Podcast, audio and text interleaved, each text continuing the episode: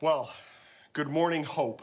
For those who don't know me, my name is Matt Leahy. I am a church planter for a small church all the way over in St. John's in a province called Newfoundland in Canada.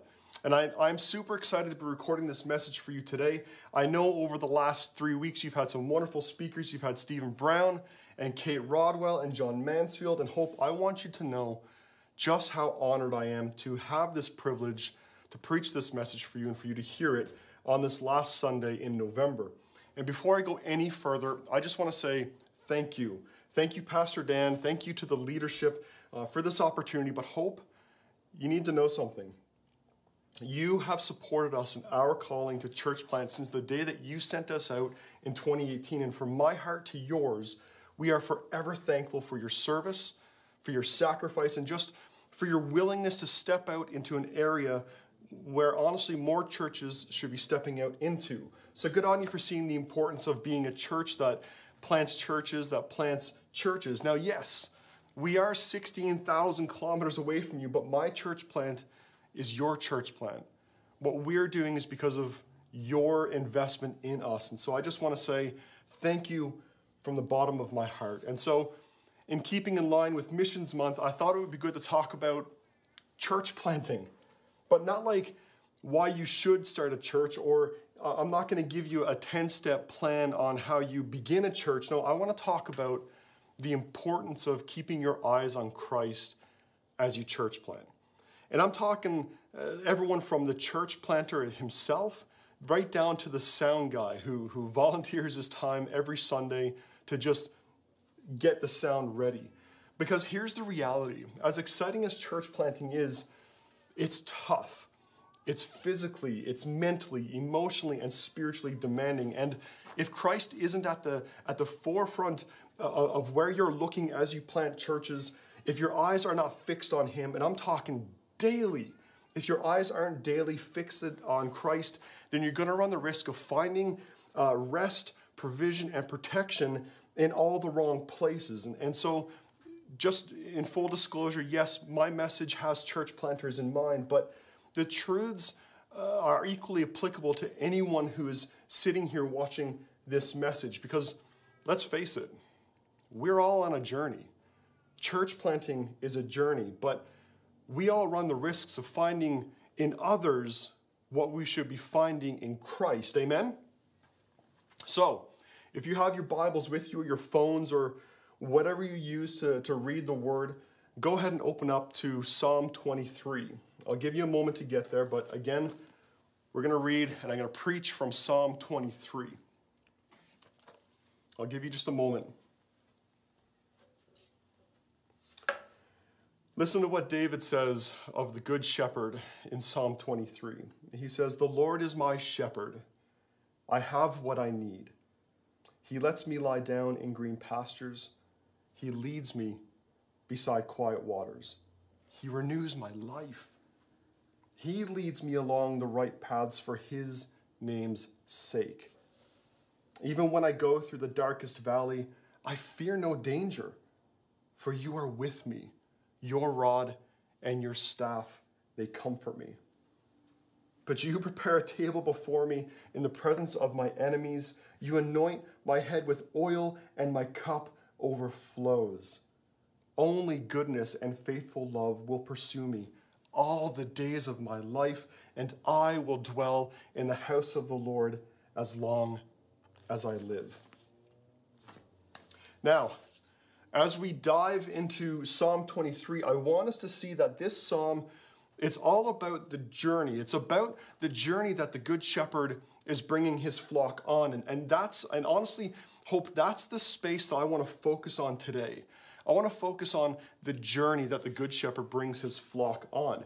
Because everything that you see in Psalm 23, no doubt you will encounter in life, and especially as a core team or a planting team as you head out to plant churches.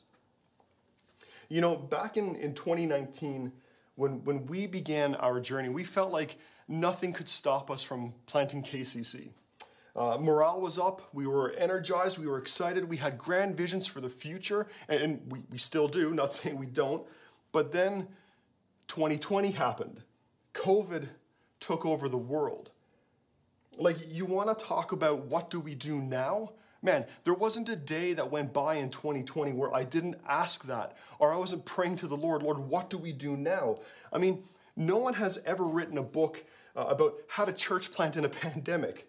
There are no blueprints for the mandatory lockdowns or the vaccination passports that we had to work through.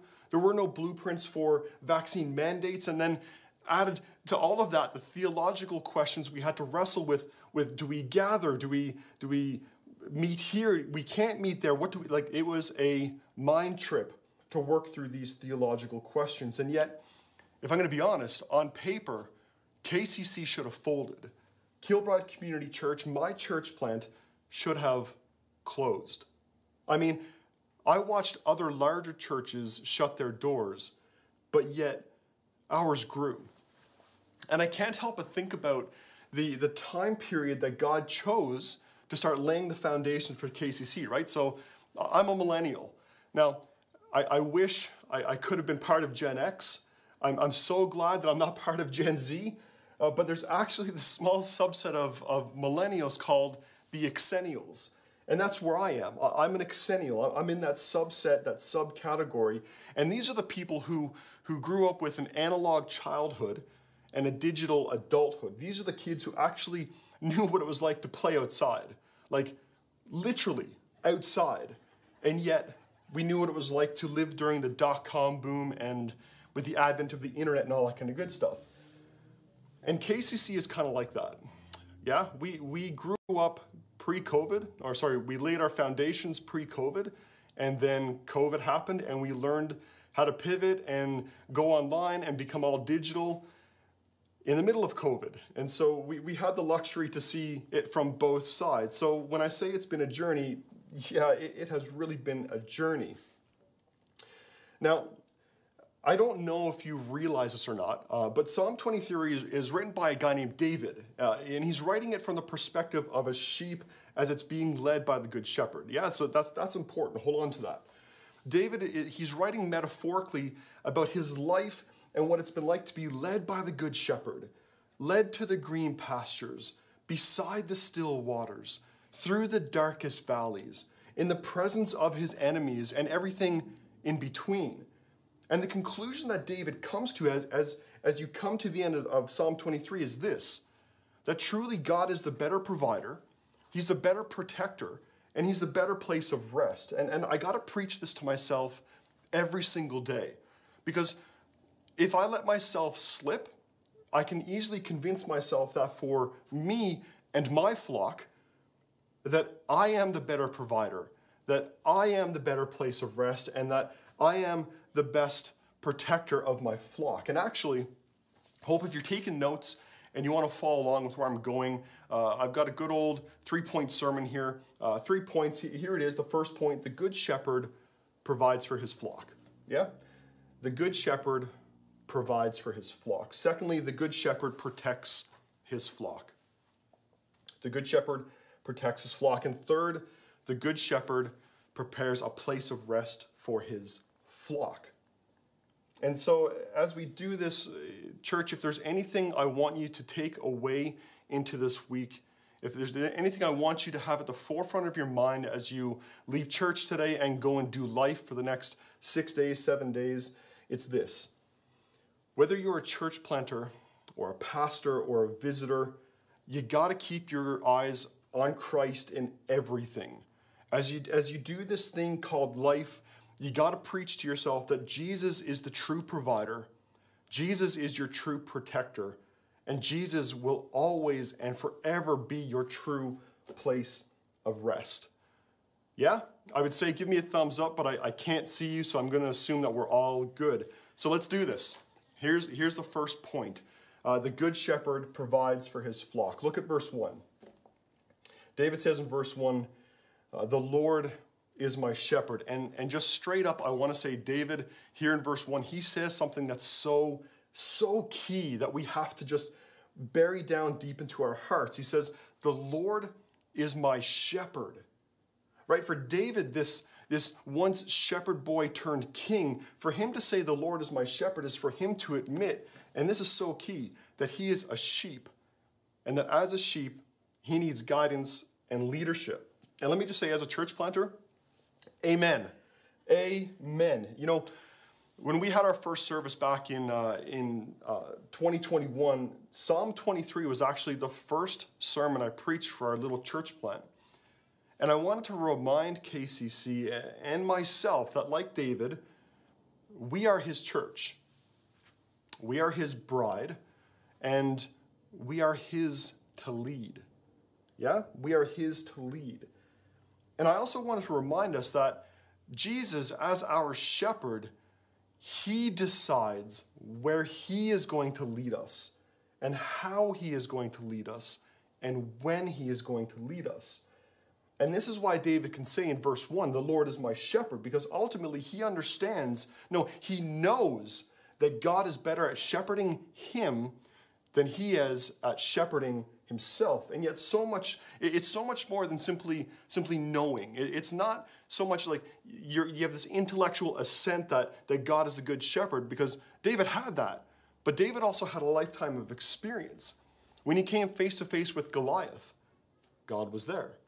When he was with bathsheba god was there. When he was on the run from saul god was there. When he was being gunned down and chased by his own son, Absalom, God was there. And God saw him through all of it. Well, maybe not with Bathsheba, although God did send a prophet to convict him and tell him that he was in serious sin. So, yes, in, in all of those examples, God was there. This is why he could say, You, Lord, are my shepherd. You alone lead me. You alone guide me. You alone did, have, and will continue to provide all that I need because David is a man, a shepherd, a sheep who is completely and utterly dependent on God and God alone. So much so that David knew where he had to go to find true rest and true peace. Check it out. Look what he writes in verse 2. He says, he says of the good shepherd, He makes me lie down in green pastures. He leads me beside still waters. In, uh, in January 2011, my wife and I, we got married in beautiful Hervey Bay up on the Fraser Coast. It was my first time in Australia. It was fantastic. The heat was disgusting. The humidity was just awful. My Canadian body just, it had a hard time coping with the heat. But it was beautiful. The beachside uh, where we were going to get, where we were to get married, was beautiful. Uh, we had it all planned out, and on the rehearsal the night before we got married, the skies opened up and the rain fell. I have, I have never seen rain fall like that in my life. I mean, we can all remember back to 2011, the CBD was flooded. There were the inland tsunamis out in Toowoomba. And, and yeah, like if I take what I witnessed and compare it to the still waters that David talks about, that wasn't still water.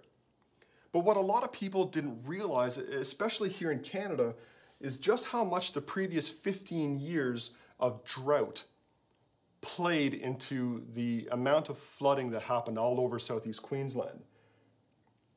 And during this time, uh, for many farmers, it was impossible for them to drive their flocks uh, or their cattle uh, out to green pastures because there was none. There was none. I, I still remember seeing videos and, and news broadcasts uh, and reports on the internet of, of like trains of water trucks being shipped out to drought-stricken areas. But this was the same thing for ancient Israel, and in fact, still many parts of the world today. Drought just, it happens. But from the shepherd's perspective, there were times when the journey was difficult. There were times when resources were scarce and where the green pastures were really, really, really far away. But the imagery that David is using here, and we can't overlook this, it's this. When he talks about being laid down in green pastures and, and led beside still waters, he's talking about refreshment and rest. Refreshment and rest. And, and we all love this idea of being refreshed and rested in the Lord, but sometimes, church, sometimes you got to go through the arid, desolate wastelands to get to it. I mean, life isn't easy. Contrary to what many people think, this isn't our best life now. This side of eternity, we will battle with sin. We will come face to face with evil. We will find ourselves in the arid, desolate wastelands in search of water. But the point that David is getting at is this it's the Lord, Jesus, the Good Shepherd. He always, always provides his flock places of rest. Now, ultimately, Jesus is going to be our true rest and true peace. But don't overlook this. I've said this before, but we're all on a journey until the day we meet him face to face. As a planter, I get beaten down. As a pastor, it's exhausting wrestling and confronting my own sin, but then I've got to walk other people through dealing and battling with their own sin. As a church planter, sometimes it feels like you're in this never ending wasteland, and this is why it's so important to keep your eyes on Christ. But this is why David also says, and don't miss this pastures, plural, waters, plural. This isn't a one time thing. As you do life, the shepherd is always on the move with his flock. If you listen to his voice, as David promises in Psalm 23, he will lead you to places of rest. True and everlasting rest will only come from Christ. He's the only one who'll renew your life. He's the only one that can provide you with living water that never dries. He's the only one who will ever lead you down right paths for your good, His glory, and His name's sake. This is why David says what he does. You lead me along the right paths for your name's sake. And this is so important. Yeah? This is so important as a church planter, as, as a sheep, because it's so easy to wander and, and go down paths for my glory, for my fame, and my reputation. And, and here's the thing because Satan hates the church, because he hates what it proclaims, because he hates church planting, because he hates church planters, he will do everything he can to derail, discourage, and disrupt your walk with God and your calling and stepping out in obedience to him. And he does this because he knows the condition of our hearts. He knows the propensity for us to give in to sin because we, like sheep, can easily go astray. That's, that's Isaiah 53. And trust me when I say this. When the congregation starts increasing, oh, it's easy to say, that's all me. When the comments and the accolades come through because you've preached a great sermon, it's easy to believe, that's all me. And when you're breaking down cultural barriers and seeing people freed from addictions and sin, it's very easy to say, that's all me. And that's why it's so important to be in the Word, because it's not about us. It never is. It's always about the Lord Jesus, right? Satan can very easily lead you down a wrong path and make you think it is about us, but it's not. It's not. It's about His fame, His renown, his glory and His majesty. The paths that Christ leads you down, the path that Christ leads His flock down, is a path of revelation. It's a path of rest. It's a path of salvation. It's a path of safety, and it's always for His glory and His name. Now, now, the path may be difficult. No, the path will be difficult. It will be marked with seasons of pain, discouragement, frustration, church planting is not easy. It's not easy standing firm in the gospel in a broken and sinful world. But the Good Shepherd, church, you got to bury this down. He will always provide for us, He will always bring us to places of rest, even, even if He has to bring you through the darkest valleys to get there.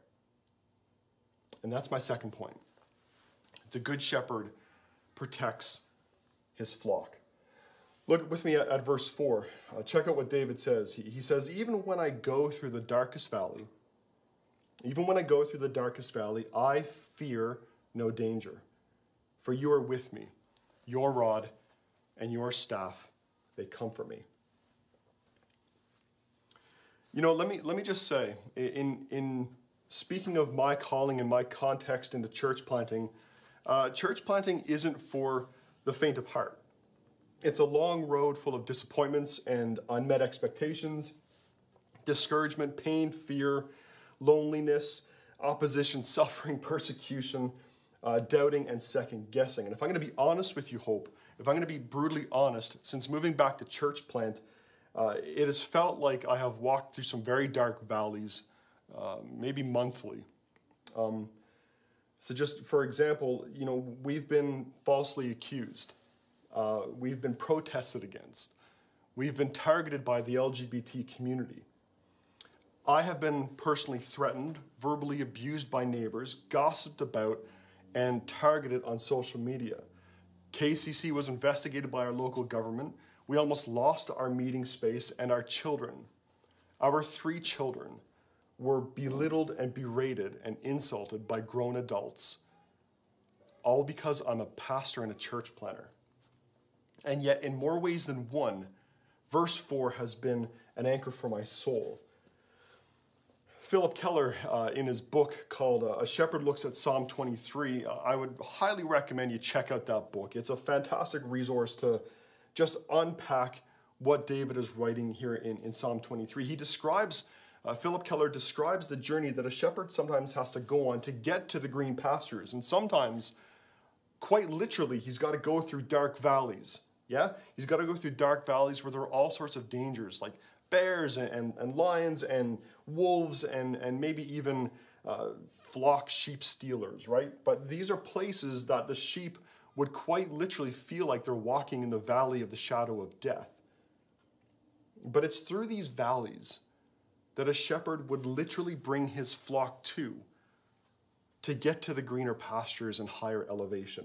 And in fact, that's a great reminder because sometimes God actually brings us through dark valleys on purpose. And I know that might be uh, uncomfortable to, to think about and, and to, to process, but it's actually true sometimes the, the, the, the pain you're going through in life or the trials and tribulations that you're going through in life, you know, we all like to say, oh, that's Satan or that's demonic or, you know, that's just bad luck. But sometimes it's actually God bringing you on a journey so that you would cast your eyes upon Him, so that you would trust in Him, so that you would constantly be looking to Him. And I love how Keller puts it in his book again. He says, as Christians, we will sooner or later discover that it is in these valleys where we find true refreshment from God Himself. If it's not until we have walked with Him through some very deep troubles that we discover uh, He can lead us to find our refreshment in Him right there in the midst of difficulty. And I got to tell you, I got to tell you, for all of the arid and desolate places that I have been in the last four years, oh, I have found some amazing moments of refreshment and rest, even in the darkness. But don't lose sight of this. Don't, don't lose sight of what David is saying in verse 4. He says, Your rod and your staff, they comfort me. The good shepherd, with his rod and his staff, protect and comfort and guide his flock. And hope as you step out and discern God's will to be a church that plants churches or you're sitting here eh, today on this Sunday thinking or feeling like, you know what, maybe God is calling me into church planting, you got to bury that. You got to make it a foundation as you walk out to do church planting.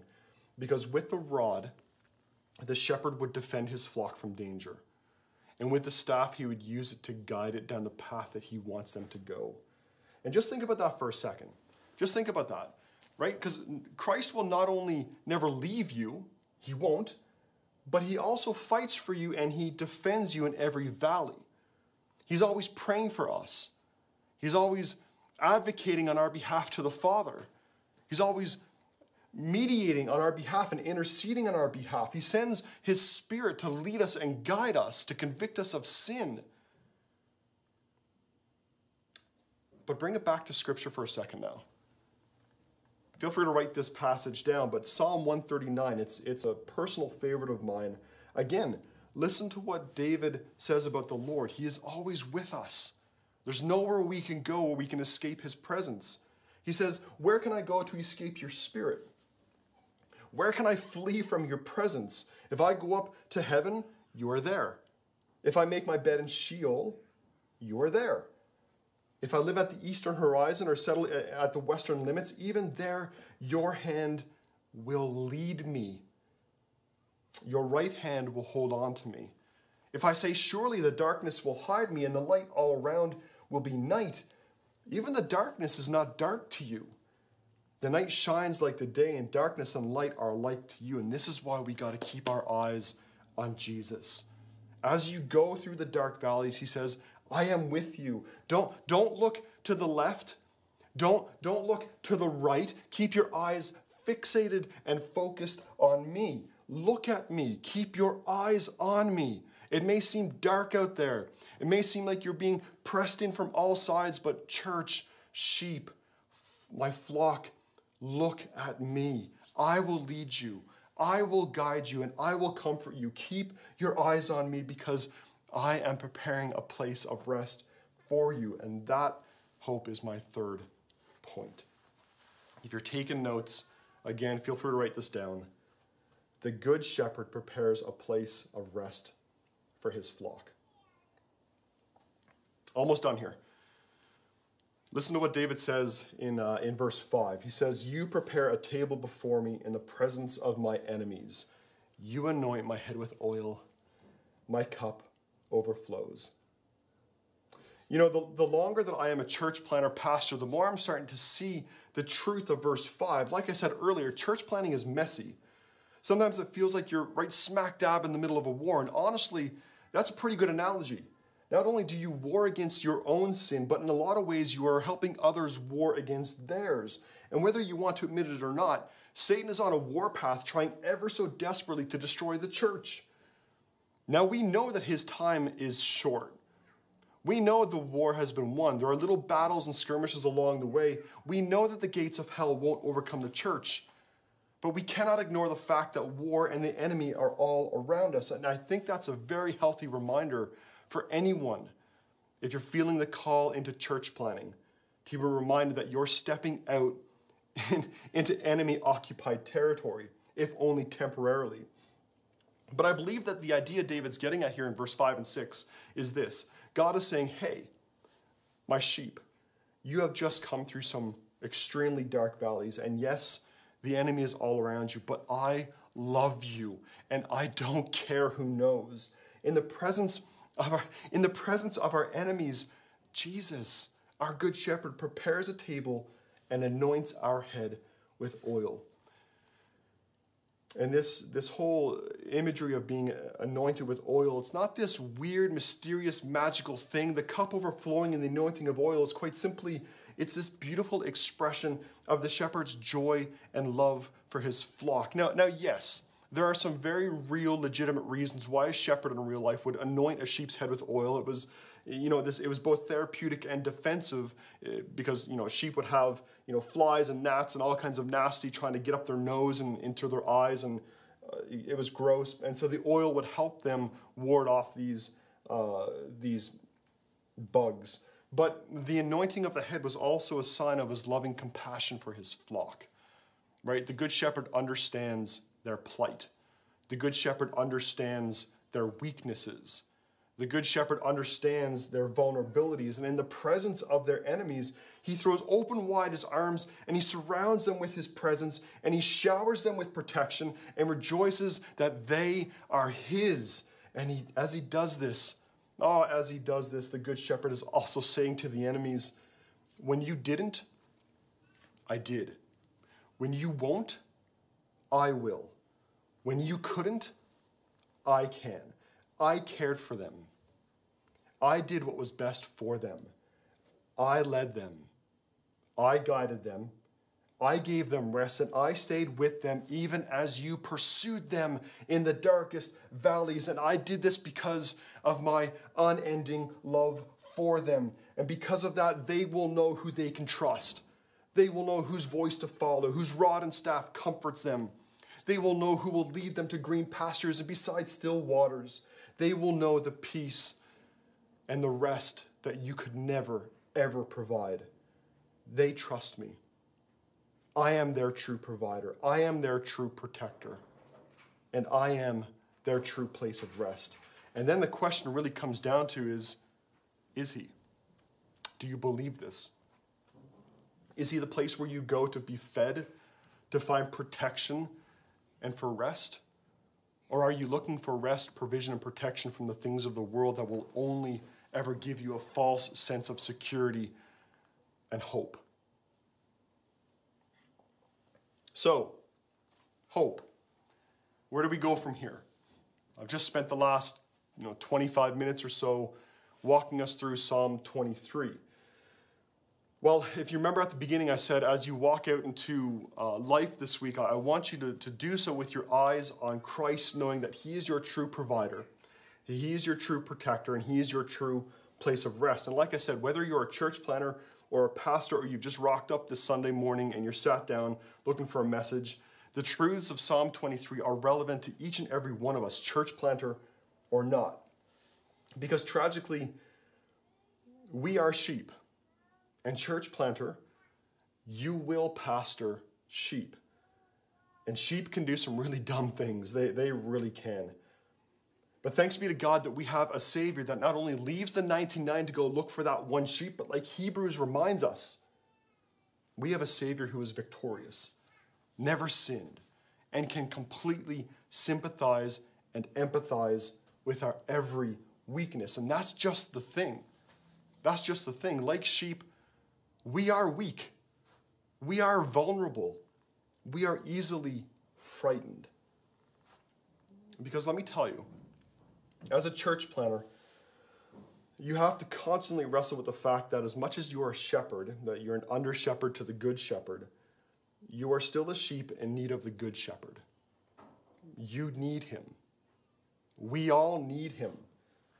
We all need to stop and listen when he says, Come, come, come to me, all you who are weary and burdened, and I will give you rest.